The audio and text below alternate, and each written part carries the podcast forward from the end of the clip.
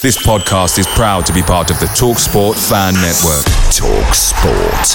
Powered by fans.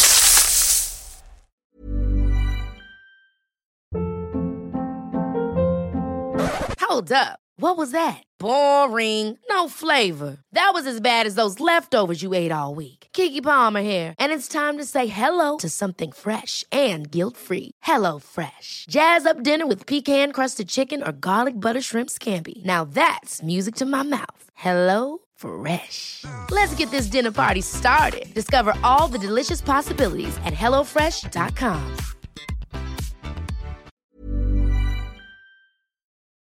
The TalkSport Fan Network is proudly supported by McDelivery, bringing you the food you love. McDelivery brings a top tier line of food right to your door. No matter the result, you'll always be winning with McDelivery. So, the only thing left to say is, you in? Order now on the McDonald's app, and you can also get rewards points delivered too, so that ordering today means some tasty rewards for tomorrow. Only via app at participating restaurants, 18 plus. Rewards registration required. Points only on menu items. Delivery fee and terms apply. See McDonald's.com. Bigre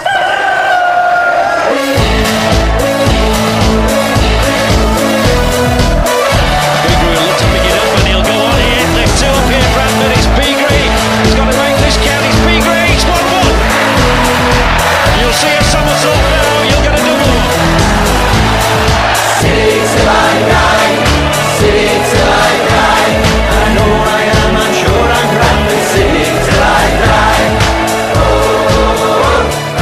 Wherever you are in the world, good morning, good afternoon, good evening, good night. Welcome to a special of what is going on at Bradford City from the Crowley Cow- Cowlett brothers to the arcade machines and snooker cubes they want in at the ground. What in the earth is going on at Bradford City?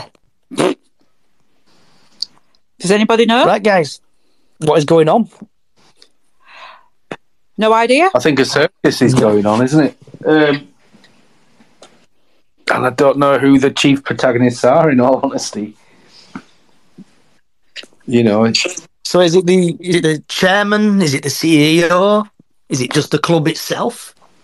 well, I, I don't know. I mean, um, you know, sort of. I, I'd seen a tweet. I'll read the tweet out if you bear with me. Um, let me see. Sorry, I'll just get that uh, tweet up. Carry on, carry on. I'll uh, I'll dig out the tweet in a second. Sorry. It's all right. So, news coming out of the club, uh, or not the club as such, uh, from who's this from? BBC News uh, Sports. Bradford City will not be appointing Danny Cowley as their new manager after he has changed his mind about taking over the League Two club. Uh, but people have been saying it's family reasons. That's why he's not taking over. Yeah, what made me laugh is people said it's family reasons, but he did manage to fill town up here. True. So Do you think it's a, like a screen, a screen, a cover his tracks? Do you think it may it may get appointed? Do you think it's just like, uh, should we say, what am I looking for? Uh, a leak uh, to say what the fans think? could be.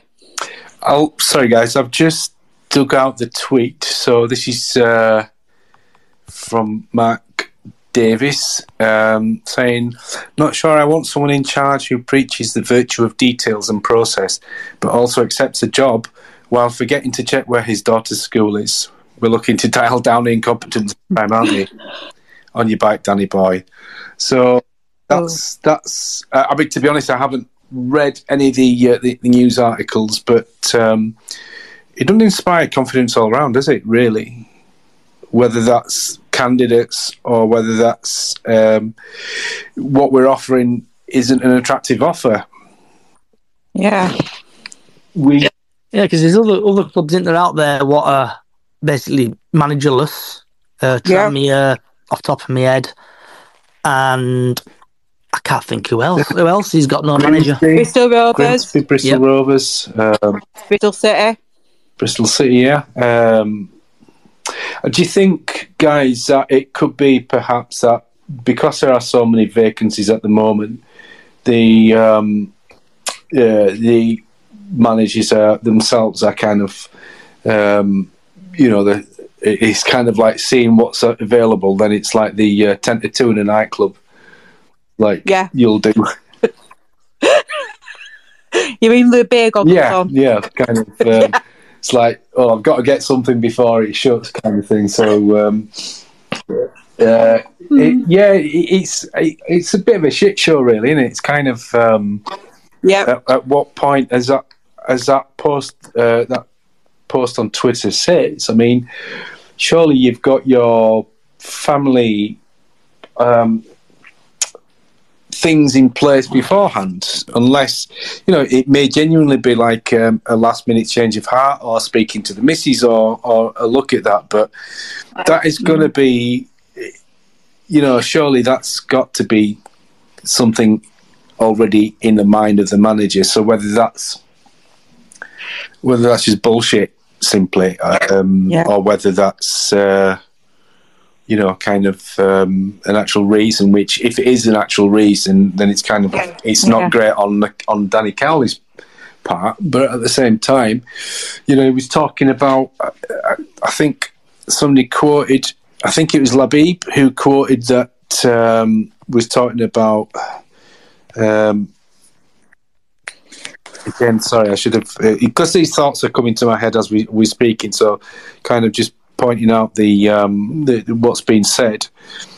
Um, but I think Labib, who has been a, a guest on this show, has kind of said that um, what it was alluding to was the the structure, etc., around the club. So perhaps that is a smokescreen. Yeah, I'm thinking. I'm thinking the club like to leak stuff, don't they? Slightly like leak stuff.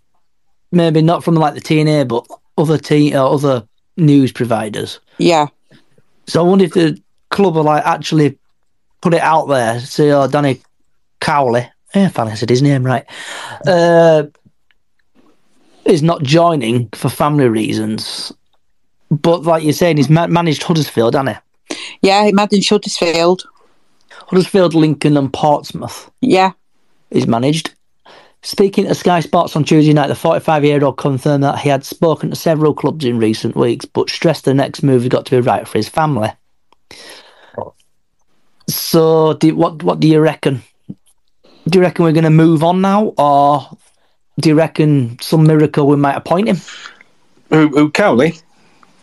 I Yeah. don't think. Well, I don't. I think that's it. I think um, if he's been looking around at clubs, he they they basically when these guys get sacked, they obviously get the paid out, don't they? So I would say for most part, perhaps I, I'm guessing, but the money wouldn't be too much of an issue for some of them.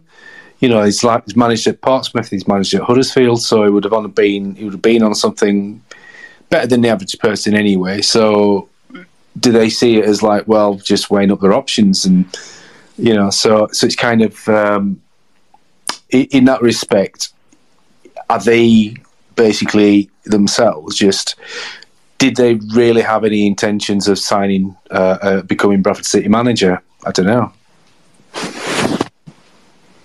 I'm just looking on Twitter. You know, so I'm just looking on Twitter while I'm talking, and somebody has put the bottom line is no manager that wants this job enough to throw their life at it and make it a trait rather than a job.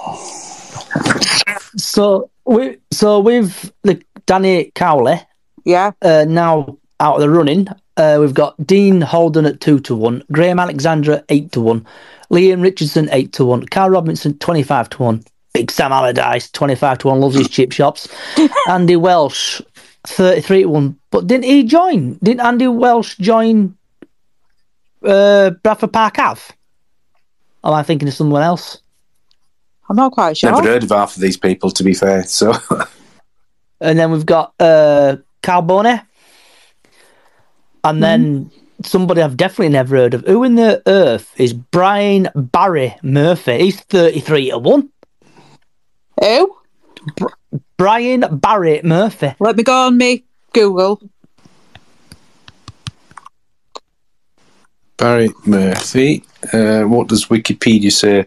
You know, He's an Irish professional football manager. Is, is, oh, is, he na- is he Irish national? yeah, manager, he's an Irish professional football manager and former player who played as a defensive midfielder in the Football League. He is currently the manager of Manchester City EDS. Oh, imagine that's a development squad then. Um, that Yeah. so so it would have been probably somewhere either in and around the 21s, under 23s, or whatever they they have these days. Um, so I mean, does that sort of does that kind of stink of Michael Collins sort of um, levels of desperation? Do you think, or you know, w- w- none of us really know these coaches in terms of these up and coming ones, and it could be brilliant. Um, but then it could be just like another Michael Collins situation. Uh, and yeah, so you know, I, I think I think from the the noises coming from within the club, or at least see what you read between the lines, is that they basically the managers are kind of seeing that there's no budget that you know that uh, in terms of what they want to bring in in January to start with. Uh, It goes back down to what I said before that um, we've got Sparks who's flip flopping, who's sacking managers. Um, he obviously, I mean, you know, I was against Hughes' sacking, but um, he's, he's basically sacked a manager just because a few fans have been booing. Now we're left in this situation, which leaves us even worse off because the, we're rudderless for. I mean, we're lucky enough that it's like a third into the season and not like the last, I don't know, fifteen games or so, where you've you've got less time to kind of for somebody to come in and put the stamp on on, on the team. But um, yeah, I- it, it's it doesn't inspire confidence, and it can't inspire confidence of anyone that's not that desperate to come to managers. Yeah. When did Ryan Sparks get appointed? Was it 2018? I don't know. I'd seen a I'd seen a, a tweet earlier uh, between Adam of um, City J- City Gent and Labib, and it's sort of kind you remember the uh, incident with the uh, guy who did the um, the music, the DJ. Yep. And he played Road, uh, Road to Nowhere. Then he kind of published um, that he'd been basically called into the office or something like that with regards to the choice of song. And somebody said that it, the person in the media was Sparks, but I've heard back since I read back that he didn't come in till later. Uh, Find it on on social media. so, so yeah, so um, I mean, it's a difficult one to judge because I don't think I don't think they had a plan in place when it comes to um, when they sacked Hughes, uh, and and that's and that's been evident because they were almost, as been said, kind of hoping that uh, Big Kev would would take the job. He would do a job and, and take the job at least till the end of the season. So. Um, and, and that's criminal because you know you got to as a club you've got to have a blueprint you've got to have a vision whatever that is whether you want to kick your way out of the league whether you want to play your way out of the league but you've got to have something and this is completely um, reactionary um, all the time and as I said the other week you know Spark should grow a, a, a spine or Okay. you should yeah, grown a pair, had a had- a spine, and, and, and kind of ridden the. Um, he could have ridden the, the, the turmoil with Hughes because all you have to do if you've got some gravitas about you, you basically. I mean, this is very simplistic, but you, you basically say, right, you sit down, Hughes, you have a meeting with the players, say, right, okay, you know, we've got to, we're not, we, we, we are playing for the same team, so let's actually work work like we're playing for the same team. But So Ryan Sparks, he joined in 2020. right, okay, So looking on the club's official website, uh, I don't know if this is including or excluding Gary Bowyer because he were here 2020, 19 to 2020. So it's gone from Gary Bowyer, Stuart McCall, Mark Trueman, caretaker, Mark Trueman, Conor Sellars, joint interim, Mark Trueman and Conor Sellars joint, Derek Adams, Mark Trueman, Mark Hughes, Kevin MacDonald, player car- uh, caretaker, and then Mark Trueman again, caretaker. Yeah. So, as I said, that's basically very reactionary. Um, 10 managers. and yeah, it, it's kind of like we, we've had a reputation, haven't we? Especially since basically 2018 of, of having so many managers, and, and you've just read them all out there. Um, you know, we had stability for all Lawn and Rhodes' uh, faults. They stuck with Parky. There were probably times, I think there were times when they were tempted to pull the trigger, but they stuck by. Remember in, in Parky's first season, we went, was it 19 or 21 games without a win? We drew a few, but we lost a few. And there would have been, there were calls for Parky's head, but Lawn Yeah.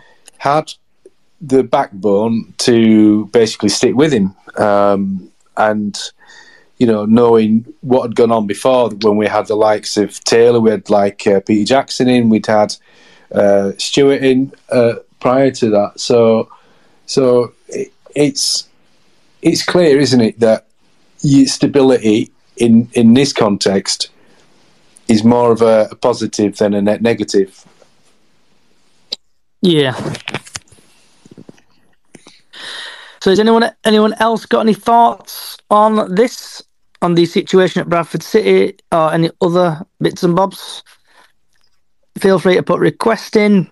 Uh, what What's your thoughts on the Rupp, the owner? Hmm. That's a bit.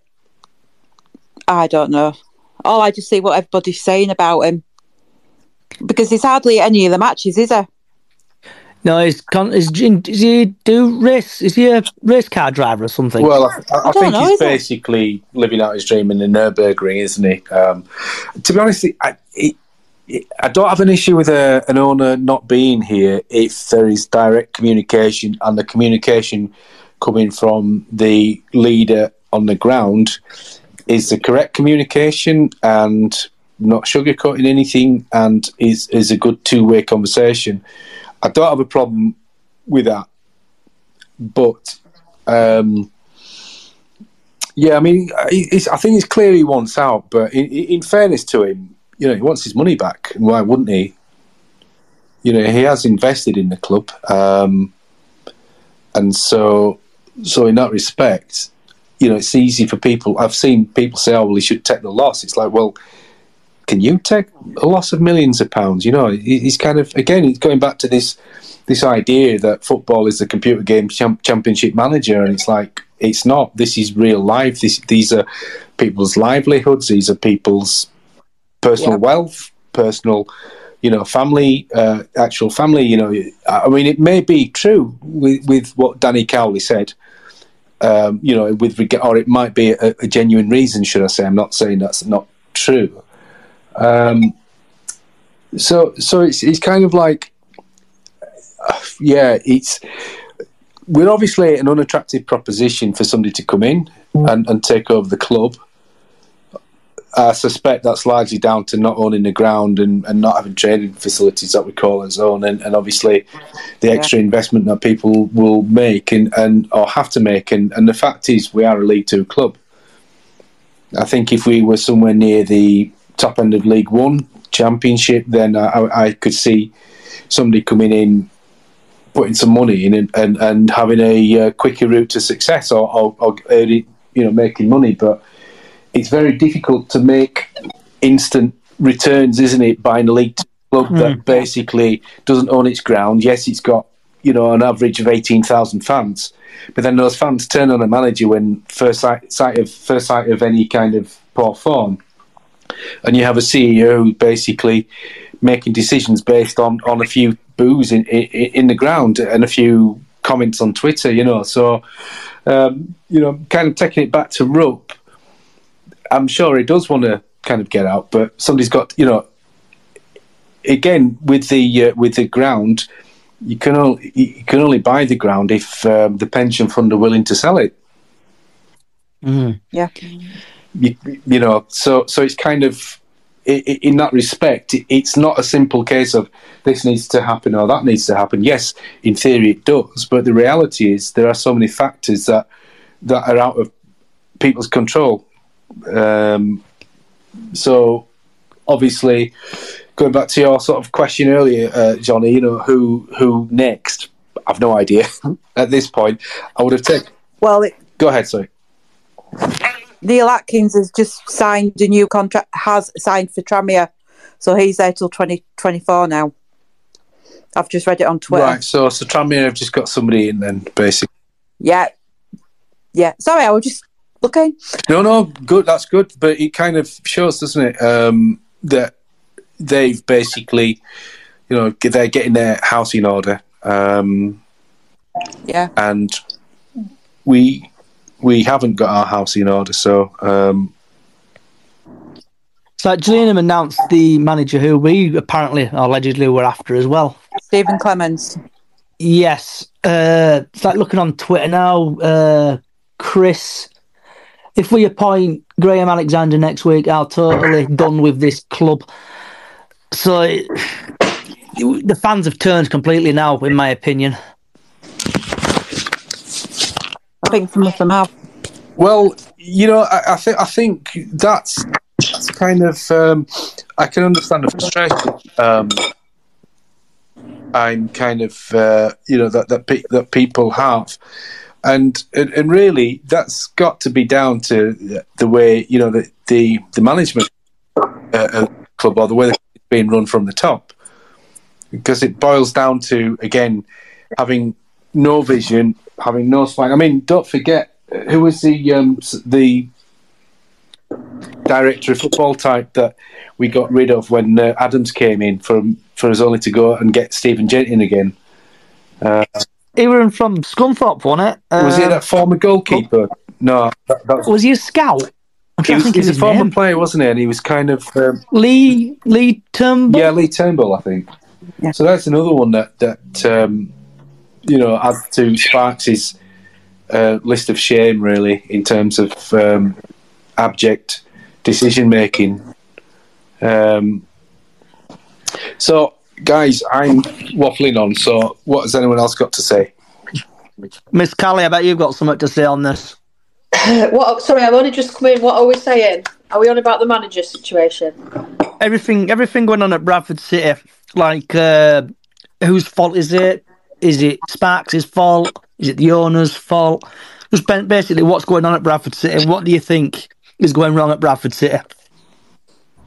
I think Sparks needs to um, give up. If I'm honest, that's my uh, honest opinion. What has he done? What has he done for the club lately? I don't think he's done much at all.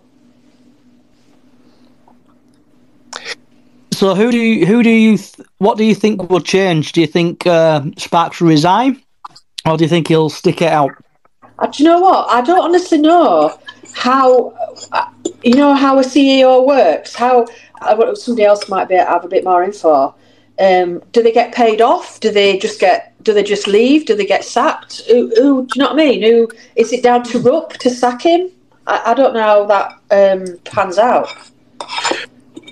Well, I mean, y- y- y- yeah. Basically, what is not going to happen is that he's just going to walk away from his job uh, without without anything. Um, usually, my guess. I mean, I'm, I'm not at any kind of uh, you know level like that, but as in most cases, people are not going to resign because there will be in the contract. I imagine that if they resign, they lose out on on. Um, That's what I mean. Will they have to pay him off? well, yeah, I think I they think will. it's Yeah. some kind of a golden handshake because uh, that tends to Yeah. things work. Um, I mean, that's the same as I was saying earlier with managers. You know, they they usually probably having been sacked from a few clubs, probably accrue enough money to not need a job. But obviously, at some point, you know that kind of diminishes. Also, people want to work because that's what they get up in the morning for to, to actually manage football clubs. Um, so, So, so sorry, Stan. uh, So I just googled the CEO of football. Uh, a CEO is a spokesperson for non-playing activities. Examples including common. I can't even pronounce that word. Uh, commenting on finance, finances, fans' engagement, discipline action against fans, uh, the odd one or poor behaviour, EFL matters, and generally off the pitch, and me and basically media. Yeah, I mean, the CEO of the company basically run the company. They make the decisions uh, um, of the company. I mean, they don't make them unilaterally because obviously there there are kind of uh, things to be ratified or agreed um, in, in things like this. But you know, it, it, like in any com- uh, company, if something were to say, for example, a company loses a ton of money, um, then the CEO would go. But usually, because they're the one at the top, they're responsible. But they always get a golden handshake. So, you know, it's not a simple case of Sparks walking away. But but why would he? You know, in in his mind, he sees he's probably doing a good job, and, and maybe on some levels he is. Um, speaking to uh, a member of staff a few months ago in the summer, you know, they, they seem to like him. They had good words to say about him, but the different matter being liked and and being kind of good with the staff and actually being good at your job that you, you kind of pay to do. So again, you know, we we could be we, we could be basically going off on Ryan Sparks and there may be other things going on in the background, but as it stands, the way I see it, and I I'm prepared to be you know stood corrected um, that he's the man at the top running the club day to day, so the book stops with him. That tweet's coming out. Our our club is doomed. We may as well get the fans to put their names into a hat and pull uh, every every Sunday so they have a go at being manager for a week. What a farce! The hashtag. I, I is- don't get that. I, why is it doomed? Just because Cowley's not come to us? There's plenty of other managers out there that are good. Exactly. Exactly. I think with people though, I think they've just had enough of the club being in League Two. Oh, I don't feel And- like that. I don't feel like Sparks is doing as much as he should do, but I don't think I don't think our, cl- our club's in dire straits, right? We are. Does anybody else? That's, No? Does anyone else got any thoughts? I, I agree with uh, with Dan and, and, and Callie there. It's like it, it's a, a tad melodramatic to, to kind of. Yeah. I mean, there are so many things that could that could improve, but but you know, sort of, um, you know, we kind of need to maybe just step back a little bit as as fans and kind of say, you know, it's like it's not the worst thing to happen. To, it's not great, but it's not. We're not. No. We're doomed at all. You know, we, we run quite well on- in the commercial department. Um, David Longo has done a brilliant job since he came in. So, so to kind of say that we're doomed is is, is basically yeah, it's that's kind of like the, the Twitter meltdown sort of territory, but but it's not it's not a great situation at the moment. So But I'd So now rather the club wait. Sorry, sorry, Johnny, go on. So another club, should we say, is in like in better finances than other clubs. So he's done something right there, the finance and stuff. But like my frustrations now, I've been following City for a while. I've seen managers come and go. Stuart McCall three times, but it's just frustrating how we play. And like soon as uh, we lose a, three games or something on bounce, four games on bounce, the atmosphere changes. Everyone calls the manager to be sacked. The manager goes. It's like it's like going in Groundhog Day. Like I've always said, in past Groundhog Day, That's Johnny. That's itself. that's the ups and downs of following Bradford City. That's exactly It how it is and how it always will be. Yeah, the roller coaster ride. yeah. I mean, I'd rather wait. I'd rather sit back and wait for the right manager. I'm fed up of, of spending like the the amount that Hughes got when he left would have been ridiculous. That kind of thing. That's what gets me kind of mad about Sparks. That Yeah. they're just willy nilly throwing money. Yeah, they've got shut of him and they've maybe done the right thing, but the clauses that they have in sometimes don't benefit us, do they? Well, if you think of, we, we would have had a budget for this season, and there would have been a certain amount of leeway for transfers in January. But obviously, you're then paying off Mark Hughes and you're paying Glyn Hodges. So I would imagine that budget would have been drastically reduced. Um, we've got uh, Liam from the lower league look on. Uh, Liam, Good evening, everybody. Hello, Liam. Hello. Welcome to the fun house. Uh, yeah, it's it's definitely that. Um, yeah, um, just on that, there, what the thing about the clauses and stuff, they're not something that we put in. They are like managers and players are protected. So like, it doesn't matter what the club do. You, they get paid for the entire contract, regardless. Like they are, it's nothing to do with the club. The club can't do any more. Um, they can't take them out because they are protected. That's part of what like the, the, the PFA and things like that do. They are fully protected, so they'll always get paid. It's not to do with the clubs, and it's the same at every level. It's just yeah, just the way it is. So, so with that in mind, Liam, obviously, I think then you kind of. Um, eh, do you think then there's a calculated or a calculation or a calculated risk if, if for example, they sack somebody at a certain point in the season? Obviously, there, there's going to be more. Well, relatively more. I suppose it's the same amount in the end. But you know, does that? Do you think that would factor in their thinking with regards to, you know, we well we've we've still got to pay the contract out, and then we've got obviously to find money somewhere for, for a player budget in a transfer window in, in January and so on. I think, to be fair, Johnny said it earlier. It's it's like Groundhog Day. When we're never happy as fans, you know, we we wanted a proven manager at this level. We got we literally took Morecambe's manager before the playoff final. Like he he had agreed to come to us before they'd even played in the playoff final, and he went and got promoted and then left them a day later and came to us. Fans six months later didn't like him, wanted him out, so they got rid of him. They then went and got an ex Premier League manager who's never managed anywhere below the Premier League. Fans were delighted. Fans were okay last season. It's turned at the beginning of this season. They wanted them out, so they've got rid of them. And it's like, if we're blaming Sparks and the club and, and Rupp for making these decisions and bringing these managers in, then we've kind of got to take some blame ourselves because we supported them. We supported all those moves. They they have the exact same views as what's going to happen as we do, which is you can't predict the future. Hindsight's brilliant. But the fact is, if we all supported it, then it's on us as much as it is them, really, isn't it? Like, none of us called it out. None of us said, oh, don't get Mark Hughes in. No one said, don't get Derek Adams in. We all wanted them.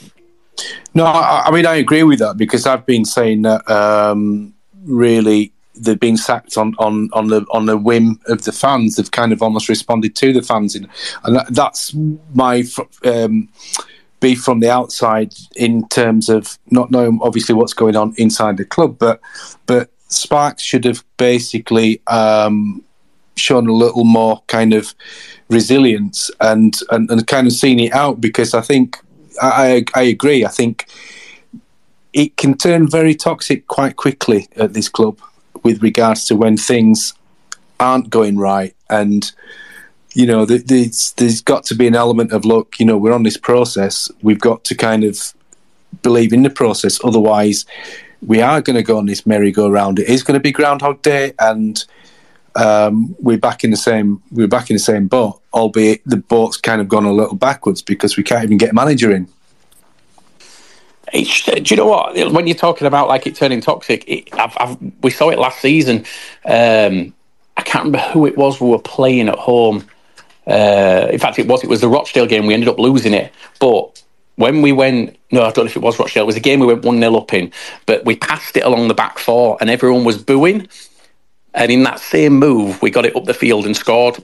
So within 30 seconds, the fans went from booing to chanting Mark Hughes Bradford Army yeah, in literally a 30 second window. Yeah. It's it's it's silly. I, I, like, do you know what? We've got to. I think as fans, we've got to accept that, and especially with this manager search right now, maybe we're not the pull we think we are. Well, well clearly not, are we? Because Danny Cowley's quite clearly turned us down. We're four, five weeks into. It's four weeks on Wednesday since Hughes left. So maybe, maybe yeah, managers are interested in the job, but maybe it's not a case of us just having a pick of any manager that's out there, like we seem to think. Oh, we've got 17,000 fans. That's the only thing that really differentiates us from the other teams in the league. And when you look at those 17,000 fans and see them all on social media calling, you know, the owner every name under the sun, the CEO every name under the sun, why would you want to come to that? If that if that's the only appealing factor that sets you aside from the rest of the clubs in the league, and then you look online and see just how toxic it actually is, it's not really appealing. So we've had a, a message from Alex Roop on social media. Mm-hmm. Sparks is terrific at season ticket sales, lower due to it being the greatest revenue generated due to Rupp not pound investment in three years. Throughout is jumpy with managers. Can I just make a point on that zero investment thing?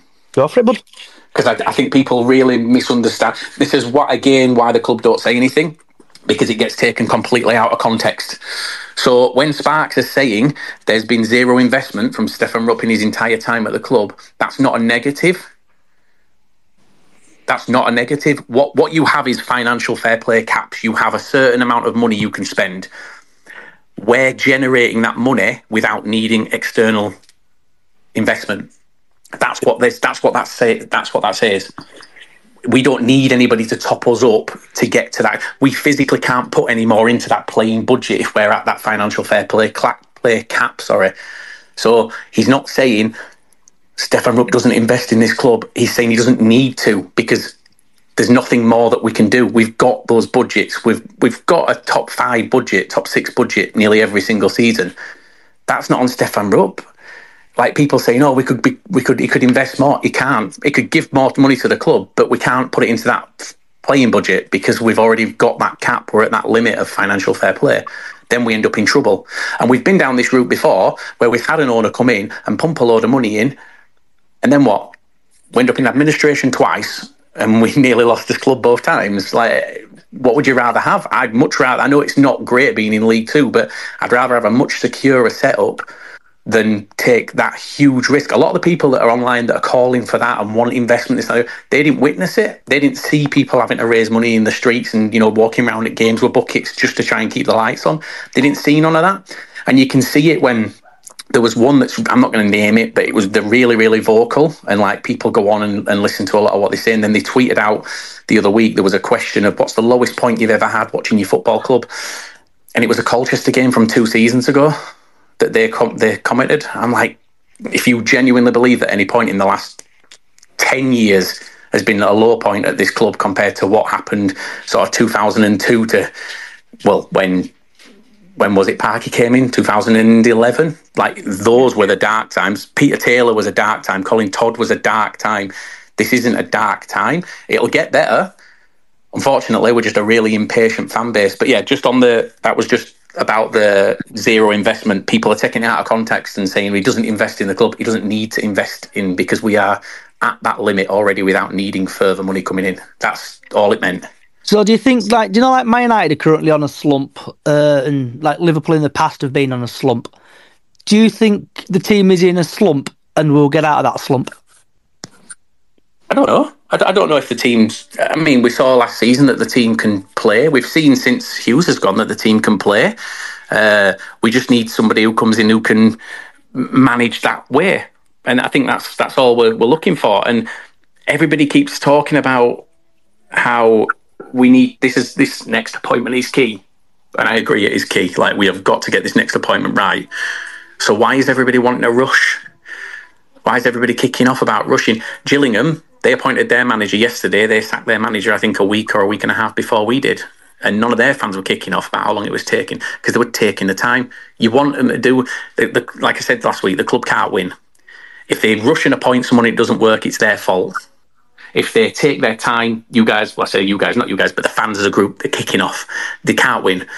Um, everyone demanded an update, so they gave an update and then everyone wasn't happy about what was in that update. It's like, what did you want them to do? They they gave you an update, which is exactly what it was.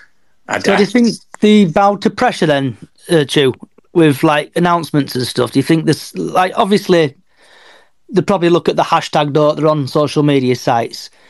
Do you think they've gone? Oh, we better put a notification out because fans are begging for it, or do you think it will entail to come out? No, I think I think they, they thought they'd have you know Danny Cowley had agreed by what they're saying, and I think they felt that they wouldn't need to do that update because we'd have announced we were we were going to announce a manager, and then he's, he's changed his mind for and he said they've said it's for family reasons. He said like on Tuesday on TV that he, he he's got to do what's right for his family. That's not to do with the club. That's not Sparks' fault. That's not Stefan Rupp's fault. It's no one's at fault. It's just it is what it is. Um, so I, I, I don't feel that they gave an update because they were gonna they were gonna announce a manager. How much? How much are you betting it's the wife that's put her foot down? Would you want to move to Bradford? no, why do you think I moved out of there? Well, that's the, that's the thing. but there, there's all these things to take into account. Yeah. Like there, there really is, and it's not a. And look, for anyone who doesn't think that player like someone said the other day, oh, managers won't come to us because managers talk to each other and they'll know what's going on at this club. Managers and players check social media. Their agents check social media. Of course They, and uh, they see what's Oh. going on. They like. I, I have literally had conversations with ex Bradford players from the 2013 Cup run team who have said they didn't enjoy playing at home as much as away because the pressure at home, if you put a foot wrong, that's it. So the second one first person makes a mistake, it can turn. And like we should be using our numbers as to an advantage, and we, we don't. We we we are our own worst enemy when something starts to go slightly wrong. I think I have a few points to come back at, not in disagreement, but in No, no, it's fine. in, in no, but genuinely not in disagreement anyway. Um, with regards to um, what you were saying, because I think when when Sparks was mentioning that about the the investment, I knew what he meant, but obviously that that was taken in the context of a like obviously we are a self-sustaining club and, and you've highlighted one of some of the reasons for that but also it's not a good business model if somebody's having to dip their hand into the personal wealth to keep a business going. Um, I- and i think i think the the the thing that saw I saw, especially this season, and, and it's and it's kind of like once the, the snowball keeps getting bigger in terms of uh, the the the mood um, with, with some people, but but in terms of like you know people were call, calling Hughes a dinosaur, um, but we're calling for four four two. I mean, you know, the modern game isn't played in that way anymore, and most managers will come in and like you said, I can't remember the game, but I do remember. I do know what you're talking about, where we basically, you know, don't allow players to to basically pass it sideways or pass it backwards because what they are doing in, in that situation, they're moving the, the the the if you like the pitch about and creating that sort of space that eventually does kind of come, and and that is the way of the modern game. So I I don't get where this kind of people were saying to me, "Oh, I don't like Hughes building out this, building out from the back football." It's like, well, welcome to 2023. You know, we're not in like 1993 or wherever. It's not like 442 against 442 um, or, or wherever. Um, and and I think I think yeah, it, it's it's kind of. Uh, go ahead, Liam. Yeah. I just oh, you mentioned there about the dinosaur comment. Um, the the other part of that made me laugh when they were saying get get this dinosaur out, and then a few literally a couple of days later, it was go get Neil Warnock, and it's like okay, so get rid of this 57, 58 year old dinosaur, whatever Mark Hughes is, but bring in this seventy four year old man. Like, make your mind up. Have you got any thoughts on this? Uh, the Paraders, if I'm pronouncing that correctly. If you you can chat if you like. It's, I know it's you're. the it's the Paraders. That's it. Paraders. No, I'm joking. It's not. I'm just. I, I, I can't. I can't pronounce names. I can't pronounce names. I'm like the Paul Merson of this chat. I'm the Paul Merson. I can't pronounce names. right. Uh, sorry, Paredes is it? If I'm pronouncing it correctly. Have you got anything you want to say? Um, everything I want to say, it sounds like it's just been said. I've, I've only been on for about five minutes, but it seems like Stan and uh, Liam have sort of summed it up. You got anything else you want to add to it, bud? No, not really. Sorry. Okay, fair dues. Is anyone else got anything they want to say? Put a request in. Uh, I know there's quite a lot in tonight. Thank you. It's all much appreciated you joining today. Is so if anyone else got anything want to say, put a request in, and we will get you on the show. Who does everybody want? Artell. Ooh. Yeah, yeah. I, I'd, I'd take Dave Artell. And I if you want, everybody. and if you want to, I'm going to do a bit of ad promotion here for you, Mr. Chew. I know on the Oh. lower league look, he's got the interview with Artell on one of his social medias. I think it's YouTube. If you want to correct me, Yeah, yeah, yeah. It is. It's on the YouTube channel. Uh, we interviewed him about eight, eight, nine months ago. I think the thing that people people look at Artell in his last season at Crewe and like he- they got relegated. They did get relegated from League One, but he he had the twenty fourth lowest budget in the league. You know, you look at the seasons prior, he had Crewe finishing 11th in League One with the 24th smallest budget in the league. That season they came down, he had his best players sold from underneath him. Um, he he tried to leave at the end of the season where they finished 11th because he knew what the plan was. He knew that they were selling the players, um, and he was asked to stay on, and he agreed to stay on, and it ended up being a you know a shit season. But what he's done since he got he lost that Crewe job, sort of not this summer, just gone summer before, he's done courses on management and uh, football science, and like he's been working with Arsenal with Mikel Arteta over the summer. Like that's how well respected he is in the game. Like Mikel Arteta at Arsenal has had Dave Artell in to help over the summer to deal with the sports science side of things. He's got a lot of experience. I, I really think he'll be a. If we give whoever it is time and it ends up being him, he'll do well for us. Um, and if we're going to take a risk, because we've done the old proven man, we've done the old, you know, legendary managers in like Mark Hughes, the big name. We've done the proven manager Derek Adams. We've done the, you know, the hometown hero Stuart McCall. It's never worked. So if you want to take a risk and go for a new up and coming manager, I've been talking about Nathan Rooney for the last few weeks. Anybody who doesn't know Nathan Rooney is go and give him a Google, have a look at his record. Any manager that has a career 2.7 points per game average has got to be worth a look at. And Grimsby are, are talking to him. There's a few clubs that are interested. So, uh, yeah, that's a risk that's worth taking. Have you got any thoughts on it, Labib? Yeah, hi, hi, you're right. Yeah, yourself, mate. How are you today? I'm all right. Yeah, I'm all right. Thank you. Just jumping on. Um, just to pick up on, on what Liam was saying, I've I've literally just been watching that YouTube interview with David Artell, and um, I remember I was on the lower league uh, podcast on the night that Hughes was sacked, um, and even at that time, I think you guys were talking about David Artell.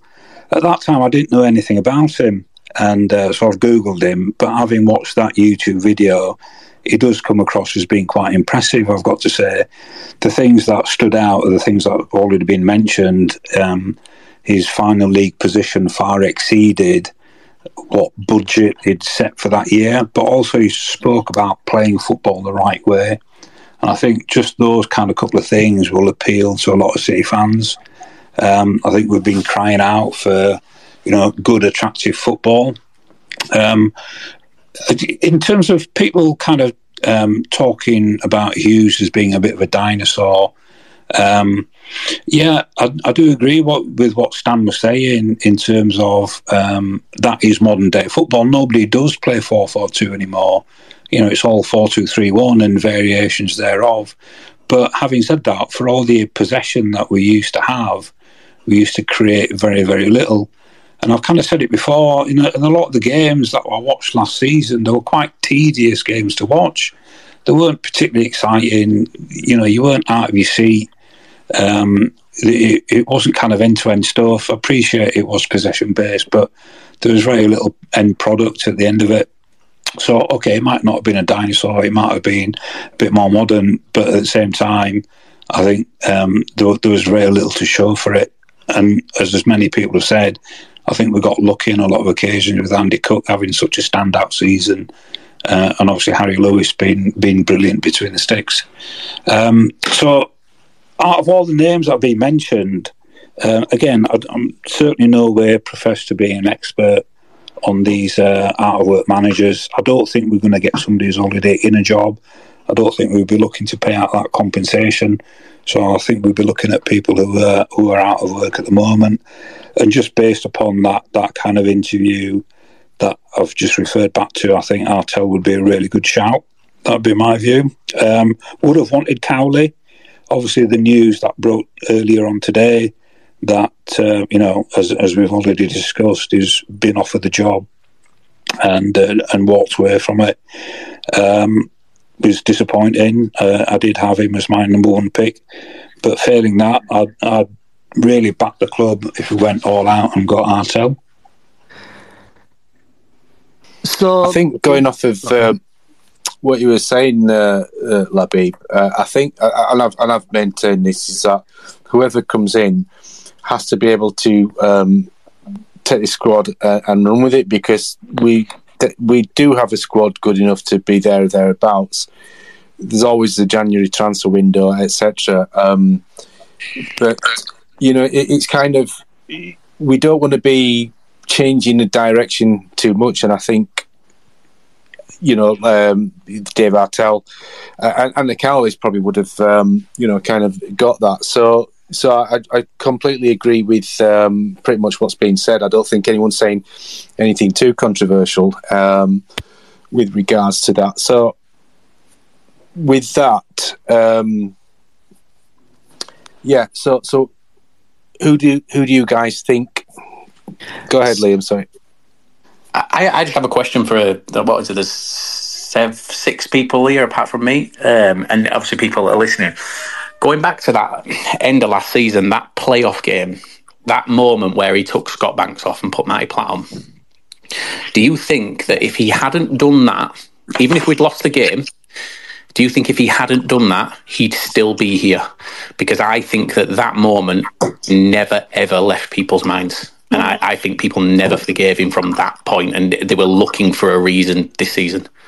I think the words people haven't forgiven him were just about to leave my mouth. just as you were saying that, that it, it's it's like I, I've said this all season that it's kind of like it, it's almost like you've you people feel like they're being betrayed by the lover.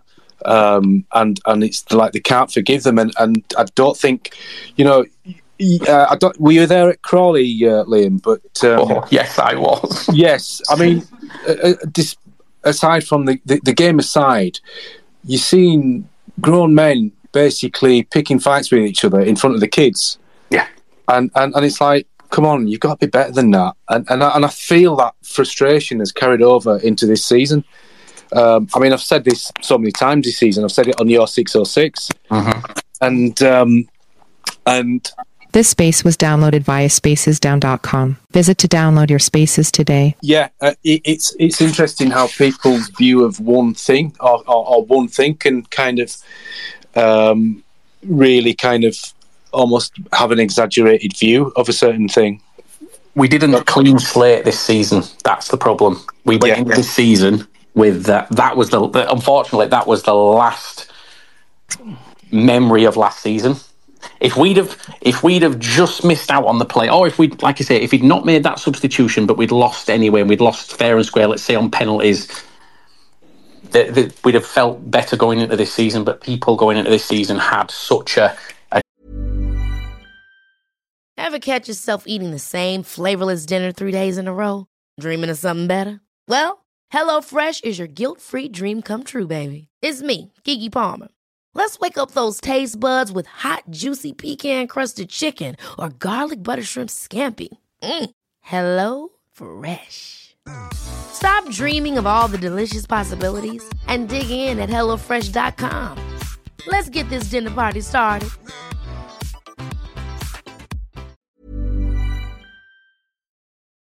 Away days are great, but there's nothing quite like playing at home. The same goes for McDonald's. Maximise your home advantage with McDelivery. You in? Order now on the McDonald's app. At participating restaurants, 18 plus, serving times, delivery fee and terms apply. See mcdonalds.com. chip on their shoulder over that. And look, I'll be honest, I don't think that there's there's, there's people out there that have influence in the fan base that have not done any favors. You know how how how people can call out Andy Cook after the season that he had last year and say. oh, You know, he's sat on a three-year deal. He's not sat on a three-year deal at all. Like he really isn't. And why would anybody think that two, three months into that deal, getting on his back is going to make any any any difference in terms of getting it better. It's just going to make things worse. And yeah, we're turning on everyone. Well, I say we. Certain people are turning on everyone, anyone that they can find a scapegoat at. Johnny, just before you come back, there's there's uh, one thing because obviously, in answer to that, um, you know, I don't believe we got lucky with with um, with Cook and Harry Lewis because if you look at the way Cook was managed by Hughes, and you you would have to say that a striker of his caliber would have had an influence on the way Cook developed last season. Absolutely, Matt. We Andy Cook last season was, I mean, don't get me wrong, they didn't start off the season well. Cook was, I think, fourth choice when the season started. Um, he was. He took. I, I fully believe that we owe Mark Hughes for the Andy Cook we got last season. Absolutely. I, personally, I think there's a lot of truth in that. Um, if if you watch, if you actually watch Cook in isolation, playing up front, um, the amount of space he created for himself, and he does create for himself, was brilliant. Um, you know, textbook striker. Um, there's a couple of goals I can remember specifically. He'd run in front of the defender, uh, and then all of a sudden he'd turn, um, swivel, uh, end up behind the defender, end up in loads of space, one on one, and he slots home. The the amount of space, his movement off the ball, especially in the box, uh, was just absolutely phenomenal. And I would have thought that a lot of that was down to to Mark Hughes. Um, in terms of getting lucky, I, I, I still do think that you know if it hadn't been for somebody like Andy Cook and the combination of him and Lewis combined, we would not have had the kind of successful season that we had. And that's You've got to remember though, we had a lot better. Sorry. Yeah, that's that's what I'm kind of referring to, and, and kind of we got a little bit lucky. Um, as, as I said it before, a lot of the games I used to watch, and, and I used to find it really hard to think that we were within a shout of automatic promotion. Um, that the standard of football that we were playing, whilst yeah, it was possession based, and we had sixty five percent possession. Uh, what we actually did with the ball was was horrific. Apart from the the, the few instances where Cook did, worked his magic. Um, so I think, yeah, uh, the development of Andy Cook uh, does probably owe a lot to, to Mark Hughes in terms of striking coaching. But that's the only kind of point that I could realise where coaching has made any difference to any of our squad players last season. I don't think any others kind of improved. Um, I think Hughes had that philosophy where he wanted kind of ready-made players to come in. I think I've made the point before that he didn't really seem to want to develop the younger players that we'd brought into the club, offered two, three-year deals, and before you knew it, they were out the door again. Um, so, uh, generally speaking, I was I was disappointed in the way he managed the squad, with that perhaps one exception.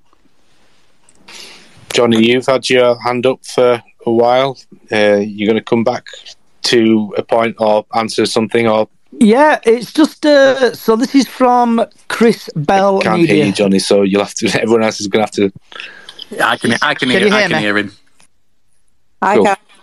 So going back to uh, Chris Bell Media has just sent me a tweet. Uh, I wouldn't be surprised if Danny and Nicky are Lincoln bound. They're still live in the city, and I don't think commuting to Bradford would have been a problem for them. I think the Lincoln job would be safer for them due to experience and working with the chairman bod they know. Yeah, they they are going to Lincoln. I think that's pretty much common knowledge now for it. Um, they, the the irony is, if that Lincoln job hadn't come up, they would be Bradford managers. Um, because the personal reasons there, if you think about it, like they, they don't live in the area. Um, as far as I'm aware, they've got a house in the area that they rent out. Um, but they're from like that's that's what they've done. They've that's where they had their most success as as managers, and they're loved there.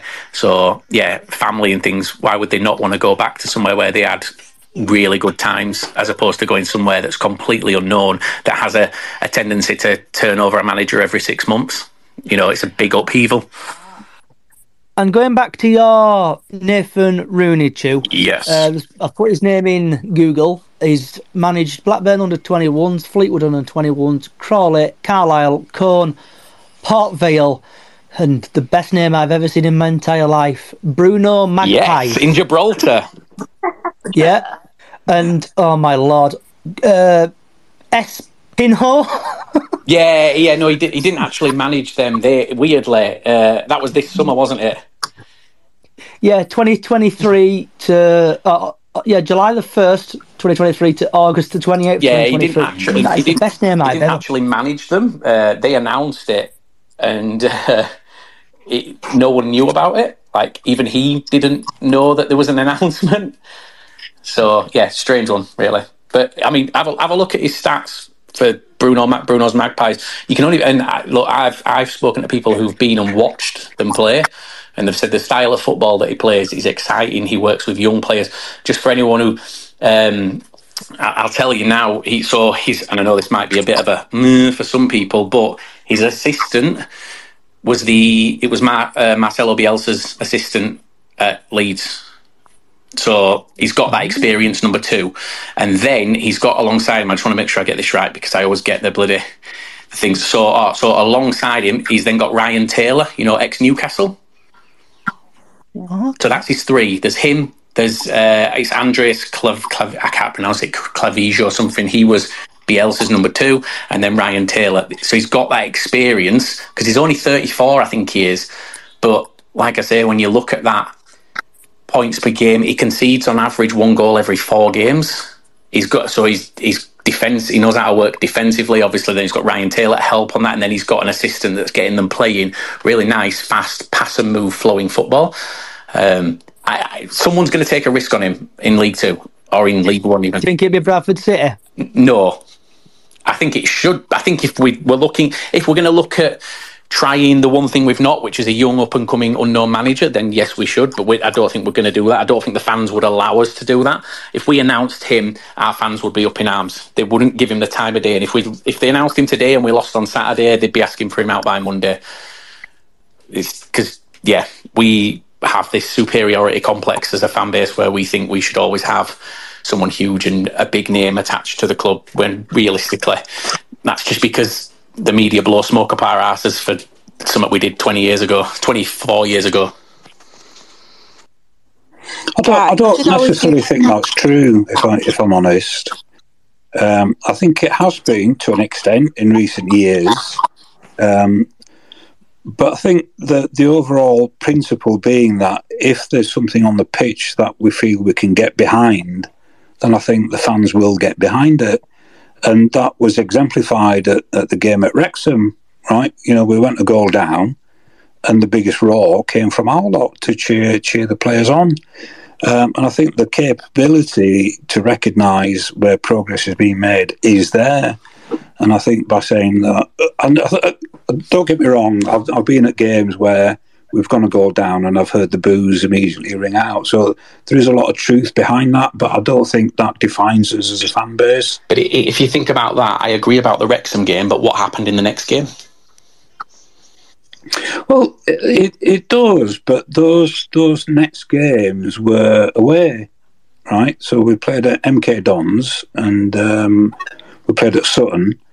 MK Dons, um, and I went, I went I went to both of those games and, and I tweeted about it. I thought the Sutton game was a harder defeat to take than the MK Dons ones. We were just outplayed from from the first minute.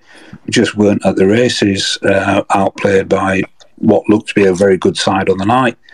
Um, Sutton, we we lost that game as opposed to them winning it. I felt, um, but because of the kind of the quality of the performance, and I think that's reflected back in the um, you know the in the fan base, and that's the point I was making earlier. If we feel there's something on the pitch we can get behind, I, I think it's there. Uh, the support is there. Um, under Hughes, as I said before, it, it was just dull to watch. And that, that's my take on it. If you disagree, you disagree, fine. I, I agree. But I was bored. Yeah, I was just bored watching a lot of the, lot of those games. I, How we actually managed to finish seventh is still miraculous, and I still can't believe we had a shot of finishing third and we blew it. But, because we but, played you know, too that- safe, that's don't we? That's what we did. We played. We played too safe. But just on what you said there, like I, I agree, it was boring to watch. It was. However, it's very, very rare that you find teams, especially at this level, that are going to provide that what you're looking for week in, week out. And there's going to be dips. There's going to be games where you have really bad. I mean, put it this way. So we went and lost two one at Sutton. Notts County got smashed there on the opening game of the season, like played off the park by Sutton. They no, did, yeah. no one at Notts County went. "Eh, You know, maybe maybe there's no maybe this manager's not right for this level. But we do when we go somewhere, and after one game we have a bad performance. It turned. People wanted Kevin McDonald to get the job full time until full time at the end of the MK Dons game, and they were like, "Nope, it needs to go. We need to get someone proper in." That's how quickly it turned because we lost one game. It, it did. I, I, I don't disagree with you. Um, I think on on the back of the MK Dons defeat as well, you know, to put that into context, where where we'd been thoroughly outplayed. Uh, so I think the two to two performances back to back, where we were poor, to be honest. Um, but uh, you know, fundamentally, I, I think the support can be there. Um, I, I don't think we're always toxic all of the time. Is a, I suppose perhaps being a bit defensive. I think I think I Um, think what and, and I'm, I don't think I was. I'm not saying that this, we're toxic all the time, but there's always that undercurrent, and it's always ready to boil over, and it can take the tiniest thing to flip it. That's that's the issue. We're always ready to turn. We never really kind of settle into it properly. Um, that's we don't we don't give a chance. If if it was anyone other than Mark Hughes for this last eighteen months, he wouldn't have got eighteen months. It, it, it wouldn't. I, I agree with that, but I don't necessarily think it's because of the name. I think it's because of the, the, the kind of limited success that he brought. Um, you know, the previous few seasons, we were, what, 15th, 15th, 14th. And here, all of a sudden, you know, we had a bit of a chance of um, doing something this season. Um, so I think that that had brought him a little bit of extra time, and that's the point I suppose I'm trying to make is that if there's something there that, that we can get behind, I mean, it, it, there was a, a it was a season of optimism um, last season. Um, like I said, the previous few seasons had been quite dire. Uh, there'd been very little to kind of get behind at all. Um, so, as I said, there was a, a, a limited um, limited success that was brought to the club based upon previous seasons. So, again, putting it into context, there was something that, that the fans could get behind. But anyway, I, th- I think we digress. I think I st- still think this season is still ours to play for. I think we can still do something this season, regardless of what's going on behind the scenes, etc. Because that team, since Mark Hughes went, that team on the pitch are fighting for, to play. Apart from the MK Dons game, yeah, they they just we, well, I don't know what happened there. We just didn't play, did we? But oh, the the last five games, we've been all right, and we're fighting for the ball. We're actually they're playing with a bit of passion in them. To be fair, so I don't think I'm going to be positive and say I don't think this season's over at all. I think we'll I think we'll do well regardless. When we talk, when we talked about the Wrexham game just then, the players when they went down did get the fans going again. Yeah, because I did. thought I think it was Rash Taylor or Sam Stubbs that got the crowd going again. Yeah, and I just just and that's what they need. They need to do that. They need to come and uh, whether it's at the, if it's at home, come to you know towards the Kop and and yeah. give give the fan even if it's just a, one gesture at the fans that works, doesn't it? It did Absolutely work. Yeah. I think. Gonna say, Definitely. guys, gonna keep this until about seven o'clock ish. Uh, Daisy, I know you've put a request in, mate. Have you got anything you want to say? Bud? Yeah, I um, uh, there's lots of things I've, uh, that I've been listening to, and and you know, at the MK Dons game, Labib, we were stood together. I think for me, it was the nature in which we lost. We looked incompetent in uh, every area of the pitch. And I think, you know, we compare um, Notts County and Sutton, but that was at the beginning of the season. And we, you know, lots of things have changed since then. And losing that gig, that game was for me uh, very difficult. You know, I don't want to point the, uh, the the the finger at McDonald because I think he's done a sterling job. He's been thrown in the deep end, and um, he, he's for me he's he's brilliant. He's done a lot of good things for us, and uh, I'm thankful for that. But it, it, it's the manner, um, and what I was going to the manner in which we lost both games for me. Um, I, I, what I was going to say, I live down by Labib actually, um, down in, in the Midlands, and I, there's a lot of Lincoln fans um, around here, season ticket holders, and they've been texting me tonight, taking the piss, saying Cowley's going back there.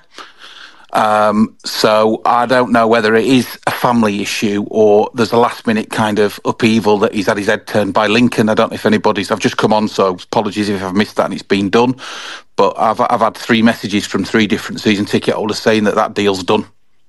Lincoln's a safe job for him. But he's, yeah. yeah, he's been there before, and I don't think it ended that well. If I'm honest with you, so it's, they've got mixed opinion on it. But the reality is, is that you know all this family stuff that he's had. A, he's, he's he's he's not wanting to relocate and stuff. You know, Lincoln to to Bradford's what thirty miles, so forty mile, whatever it is. So I don't think that's there's any truth in that. If I'm honest. So I know you just uh, you've you just joined, bud, but uh, Chris Bell Media, uh, 25 minutes ago, did say wouldn't surprise if Danny and Nicky are Lincoln bound. They're still live in the city. Yeah. Don't think committing to Bradford would be a problem for them. I think Lincoln job would be safer for them due to basically knowing the team and working with the chairman and bods. They know. Yeah, okay, so it's been done. Yeah, I just thought I'd uh, I'd, I'd throw that one in there because I just heard it tonight. So it's obviously it's there's obviously some fuel to the fire, in there? No Who, smoke. who, who do you want, these? I wanted Cowley to be honest with you. Uh, No, but, but now, who do you want? Because unfortunately, we can't get him. I've tried. We'll go get him and lock him in a boot and drag him back here if you like. But do you know, might do you- not do some good. Do you know what? It's a really difficult one because uh, I, I almost feel a little bit like the board. You, you know, there's not. There's, I mean, not talking to us for four or five weeks, whatever it is now, is is is, is cringe, and, and the longer they leave it, the more difficult it becomes, and you, you know, this sort of splitting of the fan base against the board. You know, we all know where we are. We're up, and I won't go into that because I'm going off tangent, but you know, I heard Neil when I seen you, Eulaby, you know, I think they'd mentioned Neil Redfearn, and, and, and I'm like, oh my god, please no. So I, I just don't, I'll have anybody at this. Bring Hughes back. No, I'm only, I'm only joking. I don't. I, I mean, I don't know. It's, it's. I, I almost feel a little bit now that whoever we get, they're doomed if they do, and they're doomed if they don't. The board, you know, I'd, I'd Well, what do we what do we think about Trueman? Why No. Trueman want to? What, what did he do last time? he didn't. He, he, he did started well, didn't he, with Sellars? But then the kind of Yeah, but then if you if you remember, out. he took Yeah. over when Derek Adams left, and he he he managed possibly the worst ever Bradford Yeah. perfor- Bradford performance I've ever seen in my But life, which was might Oldham do a away. Yeah. I mean, Trueman might, Trueman knows the team. He knows the chairman. He knows the the club, basically, doesn't he? Um, maybe it might not be a bad shout if he ta- he carried Can you on. imagine the board's re- uh, Can you imagine the fans' reaction if they announce Mark Trueman? no, I don't. But it's not up to, it's not up to, maybe the fans need to get be, this is what annoys me they get you should get behind your club regardless regardless of what's going on whoever we can't say well we don't want him we don't want her or we don't want him it's not up to us I did, I did some. Um, I did some facts and figures on um, Trueman and Sellars. Um, you know when they took over after McCall went, and um, if you remember, we were not far away from the relegation zone. We're twenty first when Um, McCall went. It was bad. Yeah, so we, you know we were in danger of dropping out of the league. Now, and they saved um, us didn't they in in total, Yeah. Trueman and Sellars managed thirty games. All right. Now I'll split that down into the first batch of fifteen games where we won ten, and we I think we drew five and lost one. So basically, we went from twenty first up to the brink of the playoffs. Um, and it, that culminated with that one-one draw versus Bolton. Do you remember that one? Uh, Danny Rowe hitting that last minute belter volley Oh, into yeah. the top corner into in front of an empty Kop. Um, so the first 15 games were just absolutely superb. We were going to top of the table teams, turning them over, playing this 4 2 3 1. Um, and, you know, people like Levi Sutton, who'd been put into his proper position, partnering with Elliot Watt. Um, Andy Cook, we brought in. Uh, Trueman Sellars brought him in. I think they brought in Charles Vernam, uh, players of that ilk. I think they also brought in Danny Rowe, didn't they? Um, so for that first 15 games, we were just superb, I thought. Absolutely brilliant. And then we played away at Newport and lost to a last minute penalty. Um, well, I think Newport were top of the table or something at that time. And then it just all went downhill. Was that the one where we were Uh, winning I- until like the 88th yeah, minute or yeah, yeah. something? Andy Cook scored first. They got the free kick, I think. Le- I think it was a penalty. I think Levi Sutton gave away a 90th minute penalty or something daft like that. And we lost 2 1. And then for the remaining remaining 15 games, I think we won two. So from the brink of the playoffs, we ended up 15th or whatever it was in that COVID season, you know, behind closed doors. Um, if if we could bottle the first 15 games, Trueman Sellars, I'd have that all day long. Yeah, but that's not the reality, though, is it, Labib? I know, you know, I I mean, is, is Richie Wellens? Is he still? Is he still in the hunt, or is that has that died off now? I've not. I've He's not never been in the hunt. He's in a. He's, he's at Leyton Orient. I don't know where this came from. He's Leyton heard- Orient's manager. yeah, oh, yeah, I know, I know that. I'm aware. I'm, I'm, I'm profoundly aware of that. But I'd heard again. You don't know what's you know what's truth, what's fantasy, do you? Fact, fiction, whatever. You know, I'd heard that he, and I was thinking, well, he's sort of mid-table in League One, doing a decent job getting them up. You know, why would he come to us other than we're a big club and sleeping giant and you know what, whatever what, what other managers have fallen for. So if it was never a reality forgive me but y- y- you know he's a proven winner in league two isn't he? As was steve evans the same season when we got hughes oh my god! If Steve Evans comes in, there'll be a proper meltdown. I, I, I, didn't, Well- I didn't. I didn't suggest that for a minute. I, I, I mean, he's, no, he's but a I was just saying if he did, if he He's, did, pro- he's proven, isn't he? But yeah, he's He's about as some- as Yeah, he's a good manager. There's a few. There's a few other names that people would call him as well.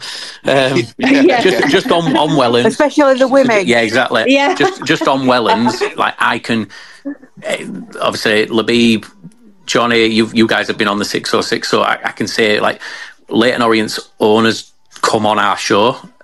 Ah, there was never ever any never any conversations with Richie Wellens. It, and I don't know where it came from because as soon as I heard it, I was like, I, I would take Richie Wellens in a breath. Yeah. But yeah, no, So there Rob, wasn't. Robert Cosbley, if I'm pronouncing that name correctly, I'm sorry if I'm not. Uh, controversial maybe, but it's Joey Barton for me. Talking about passion and fight. There's no one else except Flynn, but is he really going to leave Swindon? Yes. I, I think Flynn will leave Swindon before the end of the season, but I don't agree on Joey Barton. I think absolutely no, no. He's he, why would we want to invite that kind of attitude in? We we yeah. We, we're What's mourning about. What's he, what's, he delivered as a manager? Is he not? He got Bristol Rovers. He got Bristol Rovers promoted, didn't he? I mean, to be fair, what he did was phenomenal. They were they were tw- I think 18th in the league on the first of January, and he got them promoted on last game of season in automatics when they beat Scunthorpe seven 0 So he, he has got them up, but I, I won't want to join. He's anybody go and watch any of his last ten post match interviews or any interviews he's done when Bristol Rovers manager. He's just if you thought Derek Adams moaned and made excuses up, go watch Joey Barton because it's infuriating. It's never his fault. It's always he throws players under the bus. He comes out in his interviews, and we all obviously were unhappy when Derek Adams did that about uh, Ollie Crankshaw um, when he, he came out after the game and said about Crankshaw not being didn't think Crankshaw were good when he came off the bench. Joey Barton literally throws players under the bus week in week out on the radio in news interviews. He's yeah, I, I'm not a fan, but we'll see what happens. I just think it'd be really bad for us.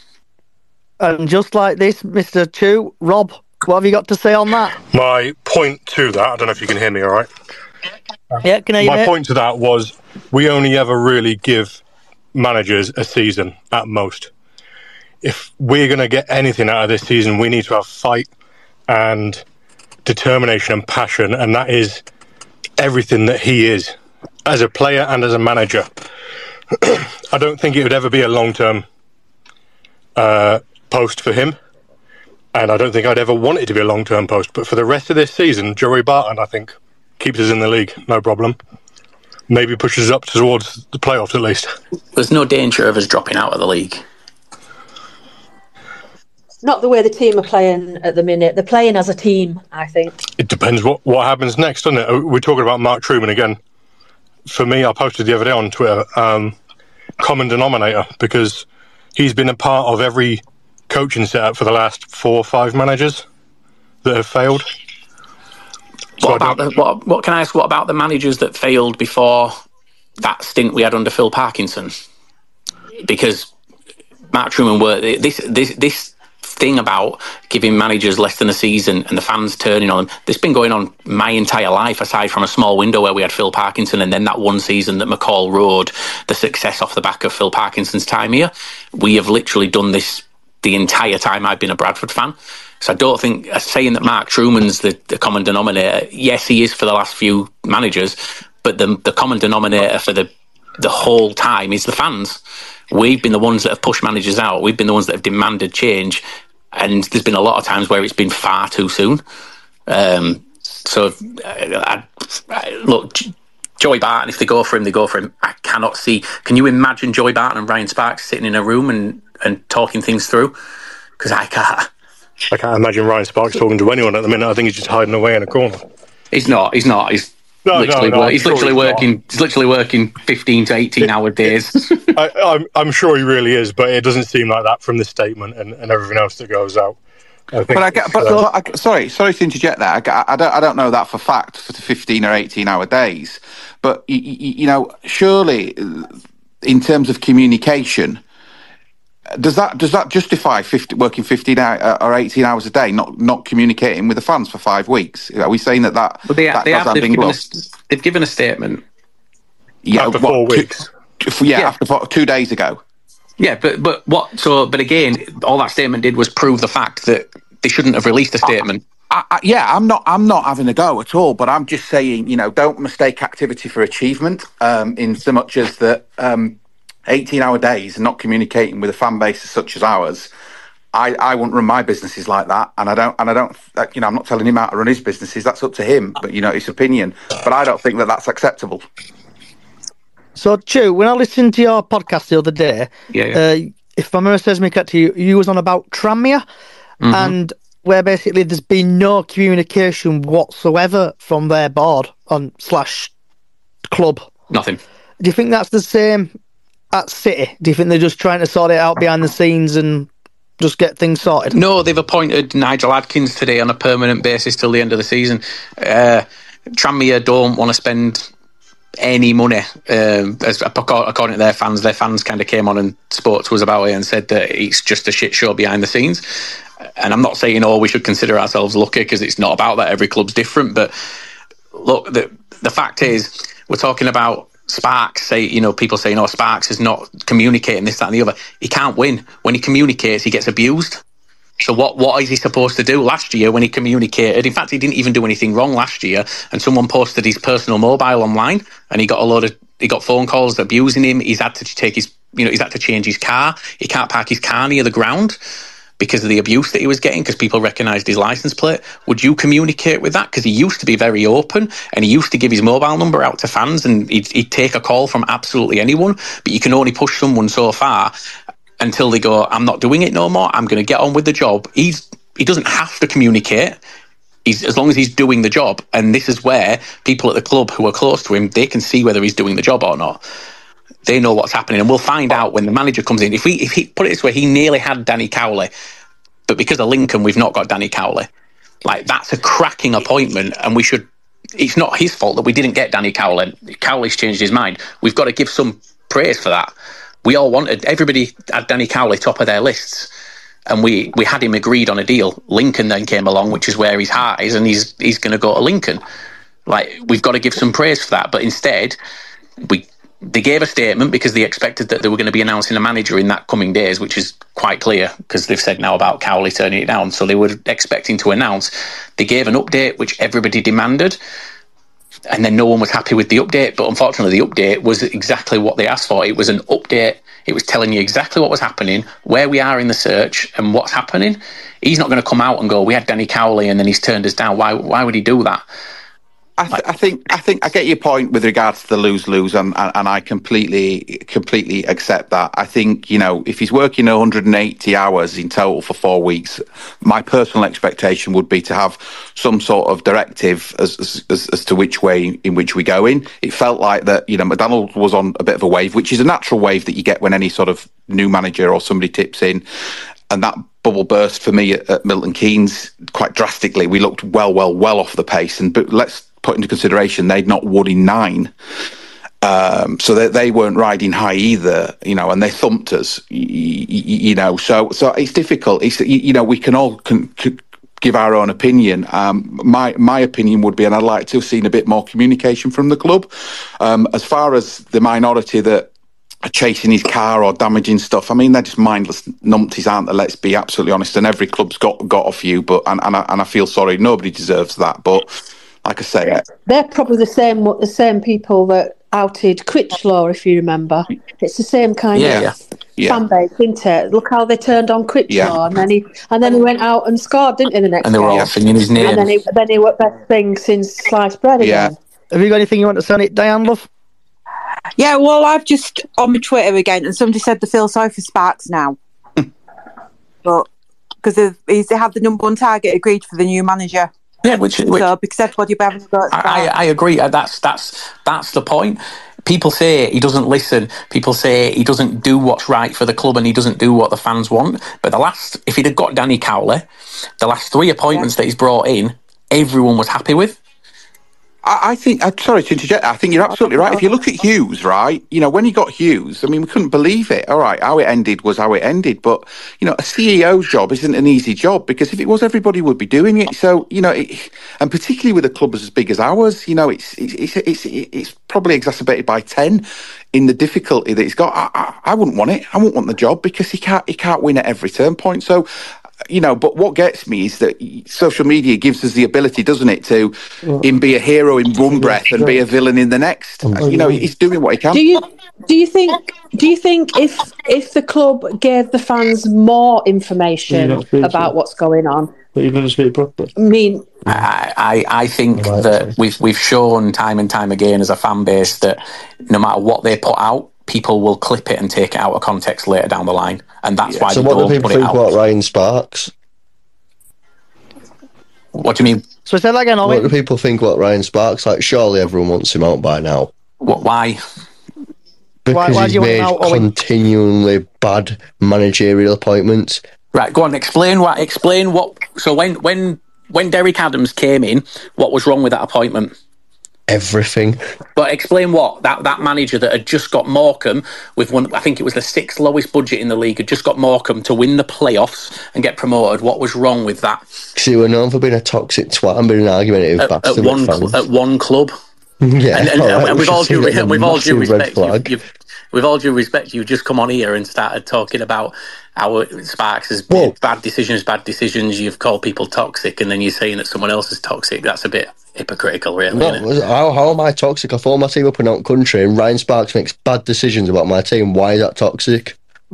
I'm talking about the way you've just come on and started talking. It's just quite hypocritical. So I, really. I'm not it's quite allowed an ironic. opinion then. I'm not It's not an about having an opinion, is it? It's just about coming in and the I way think he's a fucking speak. tool, to be honest with you. He's There you full go. of shit You're and not it's successful. definitely not toxic.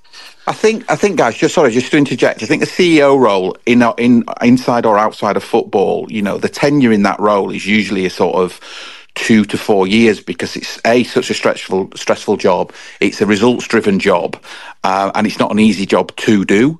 So you know whether he's in or out, it's a results driven business. I think his appointments have been you know, we've got we've got to take into consideration our budget, the, the the balance sheet of the business, which is stable through through a strong fan base and commercial endeavours. You know, so there's lots of things that are positive for him. But again, you know, I can see both sides of this argument in that, that it's a results driven business as well, and he has to stand on what what what, what he has or hasn't delivered on on on the pitch. So.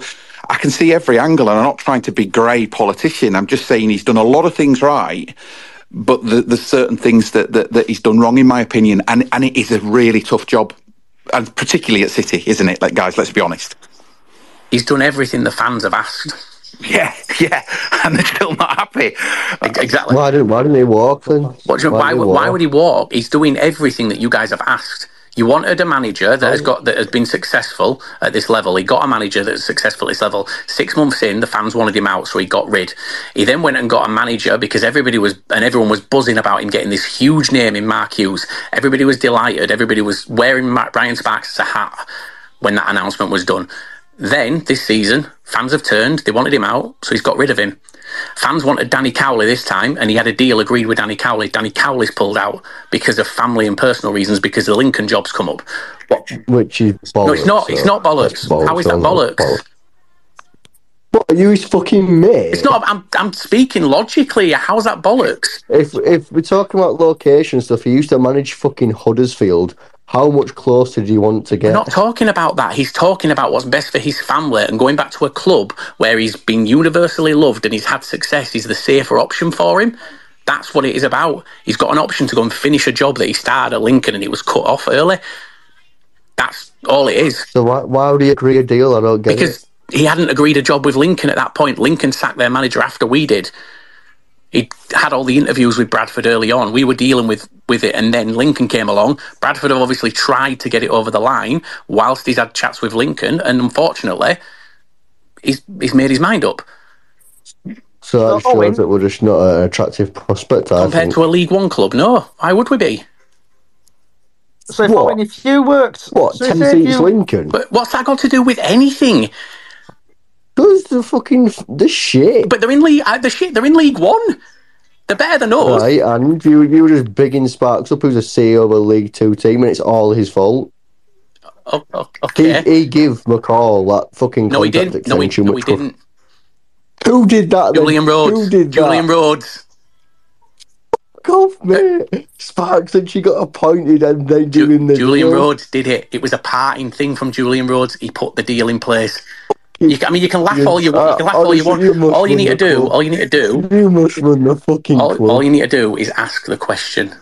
Go to the club and ask the question, and you'll get the answer. But you won't. You'd rather sit and moan online about it, and then you'll moan about not hearing things. But it's very easy to ring the club and ask, and Ryan Sparks will speak to you. I've, yeah. So uh, moving on from that.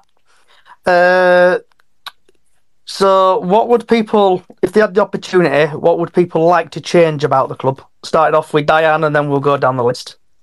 Changing the club, just let's get the manager in. Mark Trueman has said that he's not going to be long, so he won't be in charge long. Because again, I've looked on Twitter, so hopefully we'll get somebody in and get going again and getting the team ready.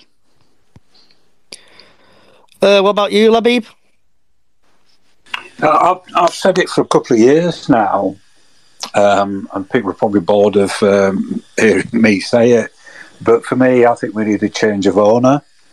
Um, and I've, you know, just repeat the points that I've made before. Um, under Rupp's tenure, we've just gone backwards. Um, my my view, having worked in organisations and companies and industries, um, the the vision, the drive, the ambition is all set by the person at the top, and I don't think Rupp does that. I don't think he's helped to build a kind of an identity for the club. I think Sparks has tried, uh, but as, for, as far as I'm concerned, all of that direction, drive, ambition, vision, all comes from the owner. That sets the agenda for the club, and that culture pervades all the way down to everybody in that organisation. They should all be putting together to achieve that one ambition, to achieve that one dream, and that is inspired by the owner, by the CEO. Until we have that, I can't see us doing anything, if I'm honest. Shoot. Um, I think I think the finger pointing's got to stop. I think the, the the looking for scapegoats at the first sign of there being any sort of negative things happening. Like it's yeah, uh, we've got to kind of if we're going to go up, if we're going to push forward, we've got to do it together. We can't be constantly looking for someone to blame for if it goes wrong. And that's, I think, we've all got to kind of get on board with that. And whoever this manager is that comes in, we've said it's so important that this manager is the right manager for us. So whoever it is, we get behind them. That's all we can do, and give them time.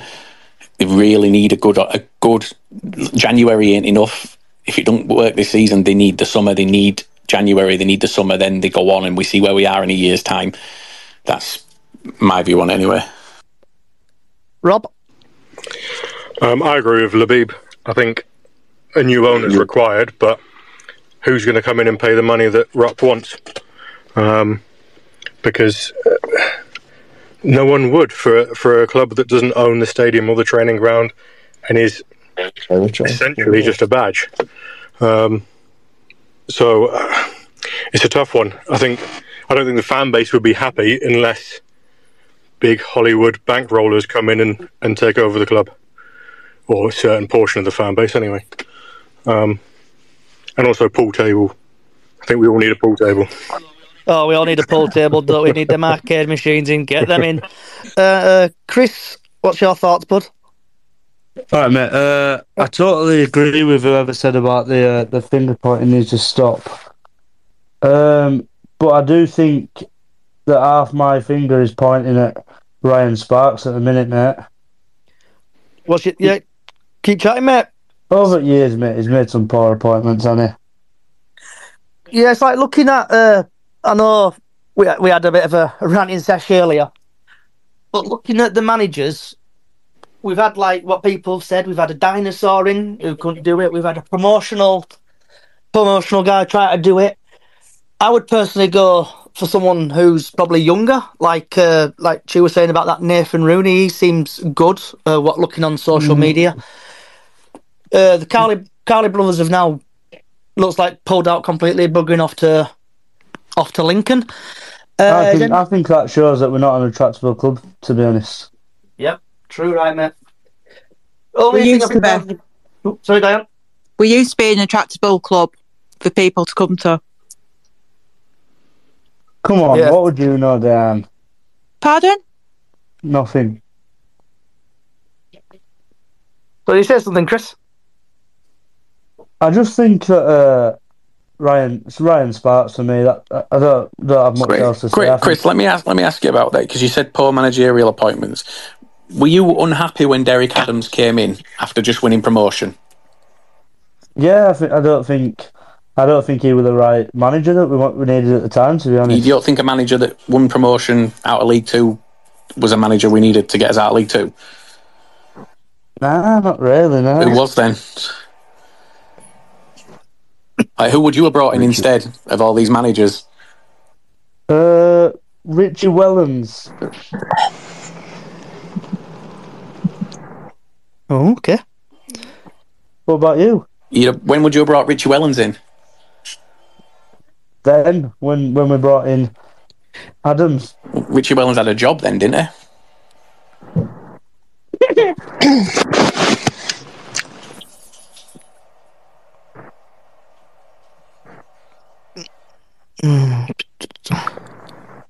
Have you got any thoughts on it, Cal?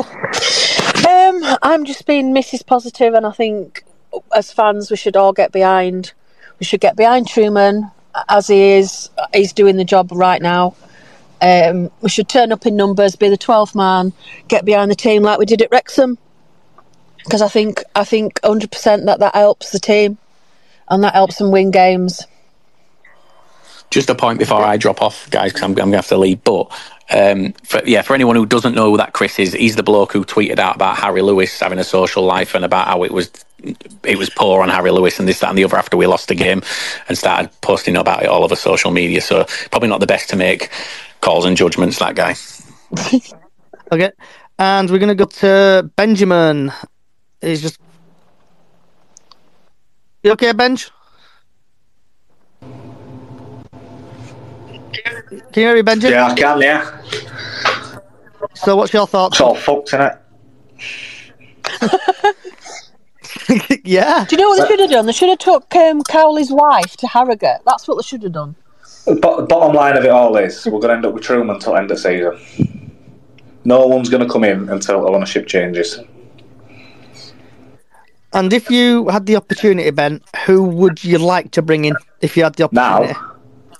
Yeah, No right one. now. Out of, li- out of people that are available, no one. So, would you give it to Trueman until the end of the season? But it's looking that way, innit? I don't, I don't, I don't even know.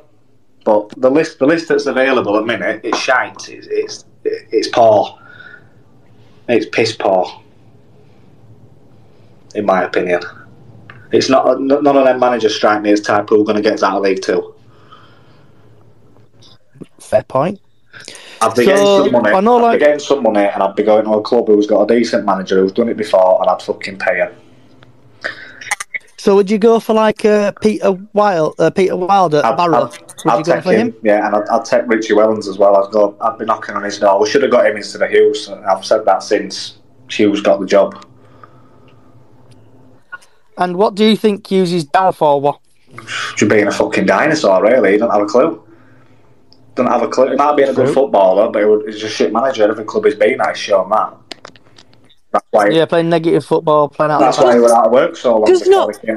Does not being a dinosaur mean that they've got experience? They might be old, but surely they've got experience. Yeah, they've got experience in playing football at a high high level, but there's a difference between playing football and managing. I can play football, I'm good at football, but I'd be shy as a manager. I just don't think the age thing comes into it. I think if they've got age and experience, that it, that should be a positive. Well, it, it clearly won't because he got sacked. Well, it won't with Hughes, no, but I'm not. There's other managers that are old that might do a good job. So looking at the next permanent city manager, if you've, I know there's absolutely loads of people here. I want to say thank you everybody for coming and listening, especially you transfer Jim for doing basically an ad for me. So the next permanent Bradford City manager outright, uh, Dean Holden two to one, Graham Alexander, eight to one, Liam Richardson eight to one, Carl Robinson twenty five to one, Sam Allardyce twenty five to one, Andy Welsh thirty three to one. Andy Welsh has just Cal gone to Guiseley. I just got guys. Dean Okay, 33 to 1. already said no. And then Brian Barry Murphy. Who's he? No idea. Some Irish manager, Yeah, we apparently. don't need that. He's 33 to 1. Right, Rob, have you got something you want to say, Uh, mate? I was just going to say, I wouldn't be surprised if our next manager isn't even on that list. It's a complete, um, what's the word? A- a- out of nowhere sort of appointment. Surprise! A surprise. Do you know? Yeah. Do you know? I'm Yeah. gonna think. I'm gonna. I'm gonna put it out there. I think I know who might the next manager might be. Go on, go on, give it to me. I'm gonna look. Robbie Fowler. What? Yeah, because he got sacked, didn't he, from He the got- Saudi club? He got sacked from the Saudi club. Apparently, uh, he would. I think he did well as well. I think he got the manager of the month and they sacked him. Fucking hell, give him job if he got manager at month. yeah. Oh, you know what? I can see all the cocaine things coming out now. If he gets, Well, yeah. they're all. Can you just imagine? Jeez. With capital for it. Linked to Liverpool though, on a on a loans plus. Linked to Liverpool. Never know. Definitely. What do people Right, think about Daisy. Parky? Do you think Parky would be, um, what's the word, Co- coaxed into coming back? He's he's too well in Cali at Is he? Wrexham. Do you not think he would? He he's he's in dreamland over there. He's getting money thrown at him for players. So I've got a little a little. My boy was a mascot for the ma- for the, for the Wrexham game, and Parky was stood in the doorway near where I was by the side of the pitch. I just went and got a picture and uh, just asked him. Just said, "When are you coming back?" Didn't really give a good response. He had a little chuckle and a and a bit of a wink, but I would I wouldn't put it. I wouldn't say he's going to come back. It- you got the money, all the money in the world at Wrexham. He's not getting sacked there anytime soon, is he? Nope. Right. Any last words from anybody? Now, can I just say something? Nobody's mentioned that we got through the second round of the FA Youth Cup last night. The beat Tranmere 2 0. Did the youth team? Kelly's just taking a roof off the car, I think. I've got to get sorry, proper, proper, proper woman thing. I've just had to buy a new ironing board and I can't fit it in my car, so I'm going to have to set my roof off. sorry, just to go off. oh, um, Kelly, you do make me laugh. That'd be something I'd do, but I don't drive. So, right, who we got here? Uh, so, Pedro, we sound so desperate. I'll see Trueman goes and prevails, and maybe a better manager comes along. Any last words from Diane, Labib, Callie, or Rob? Not really for me. Uh, Johnny, are we doing one um, still tomorrow? Tomorrow at seven. Yes, oh, that's what to say. Yeah, also, we're going to do one tomorrow. The I know probably nobody will care. Uh, because we've got uh, Bradford w- Wycombe Wanderers in the FA Cup tomorrow. Uh, space tomorrow if anyone wants to join.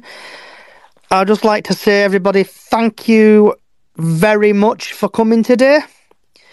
Also, if you like what you hear, we are on podcasts, uh, podcast streaming services, Spotify, Apple Music, Amazon, Bradford City Up the Chickens. We also have a Facebook page, Bradford City Up the Chickens. And last but not least, also, if you want to give me a follow on YouTube, it's the Braysoj one. Wherever you are in the world, good morning, good afternoon, good evening, good night. Thank you very much.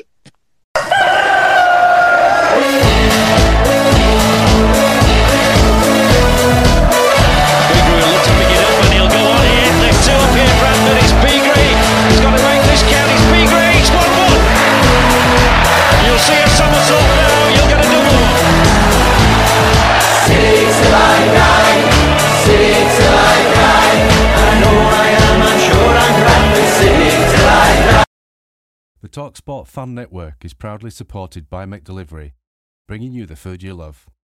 McDelivery brings a top tier line of food right to your door.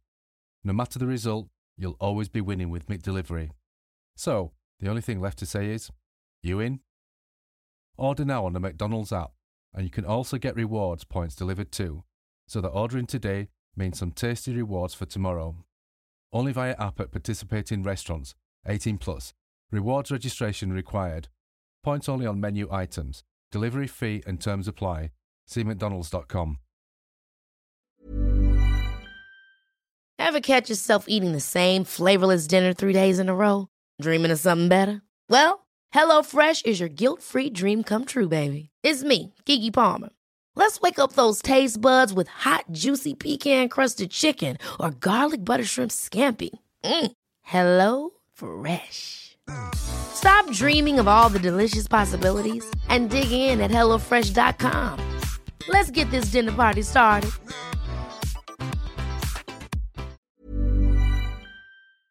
This podcast is proud to be part of the TalkSport Fan Network. Talk Sport. Powered by fans.